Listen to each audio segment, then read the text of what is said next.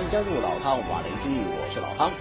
二零二四年会是人类频繁探索宇宙的一年。此话怎讲？先从被称为美国新一代太空飞机的“逐梦者号”说起。这是一款可以重复使用、往返空地之间至少十五次的航太飞行器。就在二零二三年十一月完成组装之后，就被运往 NASA 测试中心接受环境测试，预计可望在今年春天首次执行向国际太空站运送货物的任务。这款没有明显机翼、采用矩身体外形的太空飞机，设计灵感来自于轰鱼身体两侧向上弯曲的胸鳍，让逐梦者号在穿越大气层时，因为机身底部承受比较大的气压，而能自带升力滑翔进入机场跑道落地。也因为这样的设计，让逐梦者号拥有更大的内部空间，不但能运送至少五千公斤的货物之外，也能提供载人及商业服务。And down the road, they foresee perhaps tourist flights or even uh, once commercial space stations come about to replace the International Space Station, um, they could be delivering crews to that. So they have a, a lot of goals that they've got in mind besides just starting out taking groceries to the space station.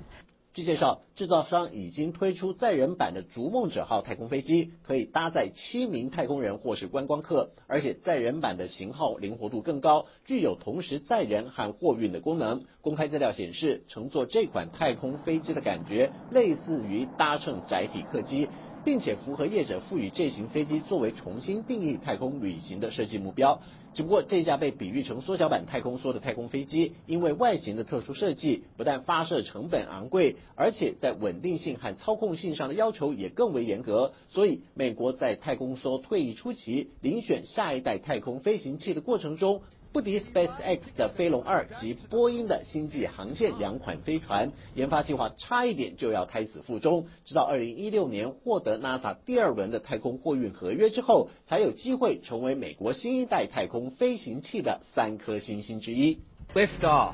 the rise of Starliner.由波音公司研制的 C S T 一百 星际航线飞船在二零一九年展开处女航，但是首度升空的结果却令人失望。原因在于飞船计时器出错，导致消耗过多的推进燃料，使得飞船偏离原定航线进入错误轨道，因而无法抵达国际太空站，不得不提早返回地球。这个错误不但让波音额外花费了 四点一亿美元着手改善，还要自行吸收原定在二零二一年八月举行第二次试飞的 一点八五亿美元费用。花了至少六亿美元买来的一次教训，却没有改变星际航线飞船的多舛命运。就在发射前几个小时，突然发生飞船阀门无法开启的情况，波音工程团队经过详细检查后发现，竟然是阀门出现腐蚀。这么重大的缺失，迫使波音公司必须放弃直接在现场改善问题的处置方案，而是决定暂停发射，将飞船送回工厂，并且重新设计阀门。Flown solo without anybody on board to the space station, but it's encountered all sorts of problems. Software issues, mechanical problems, the latest is parachute issues, uh, wiring that was flammable uh, with the tape, all kinds of things. Well, finally, everything seems to have gotten taken care of, and hopefully in the spring, maybe April, uh, Boeing will be launching with two NASA astronauts on board, test pilots,Making, uh, getting them to the space station for a short visit and then to bring them back.星际航线飞船问题层出不穷，让身为美国主要国防承包商兼国际大型民航机制造商双寡头之一的波音公司颜面尽失。就算今年四月间的载人试飞已经安排到预定的时程表上，但是能不能够顺利发射，将决定星际航线飞船是不是具备将人类送入太空的能力，也攸关这型飞船能否继续生存下去。依照马西亚的分析， NASA 之所以选择了波音和 SpaceX 做作为新一代太空飞行器的主要制造商，主要的目的是想买双保险，万一其中一家出现发射事故或是重大问题的话，至少有另一家可以补上空缺，而不至于延误美国的太空计划。为什么这件事会这么重要，在于美国已经深刻地认识到，原本遥遥领先的太空科技现在已经不再具有绝对优势，因为来势汹汹的中国不但有了后来居上的态势，甚至在某些领域上已经超越了美国，独占鳌头。结果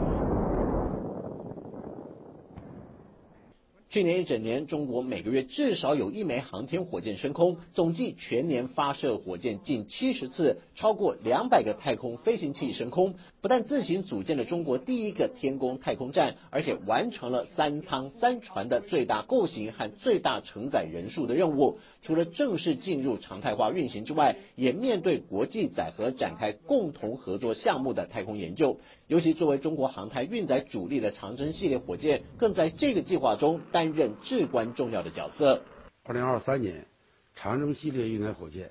高密度发射任务有序实施，成功率保持高位，发射活动保持增长态势，高密度发射已实现常态化，进入空间的科技水平和能力快速提升。两幺十，两两分，秒秒自动跑秒。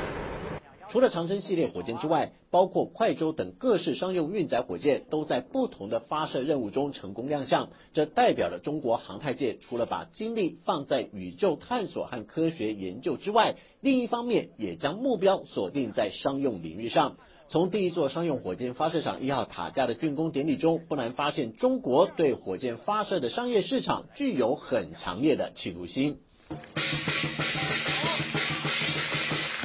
预计这座发射场将在二零二四年的五月份完成一号塔架所有设备的安装及调整作业，未来将以发展科技旅游为主，不断提升中国商用火箭的发射能力与技术改进。从美中两国不断投资航太发展的情况来看，即便两国都表示这些都是国家发展的既定计划，并不是和其他国家竞争，但是国际航太专家分析，美中的太空竞赛已经进入到白热化的阶段。尤其在中国发射神龙无人太空飞机的两个星期后，美国军方很低调的也发射 X 三十七 B 太空飞机，而且几乎不透露发射任务的细节。航太业者更预测二零二四年将会是美中两国在航太发展及宇宙探索上非常热闹的一年。好了，就到这里，我们下次见。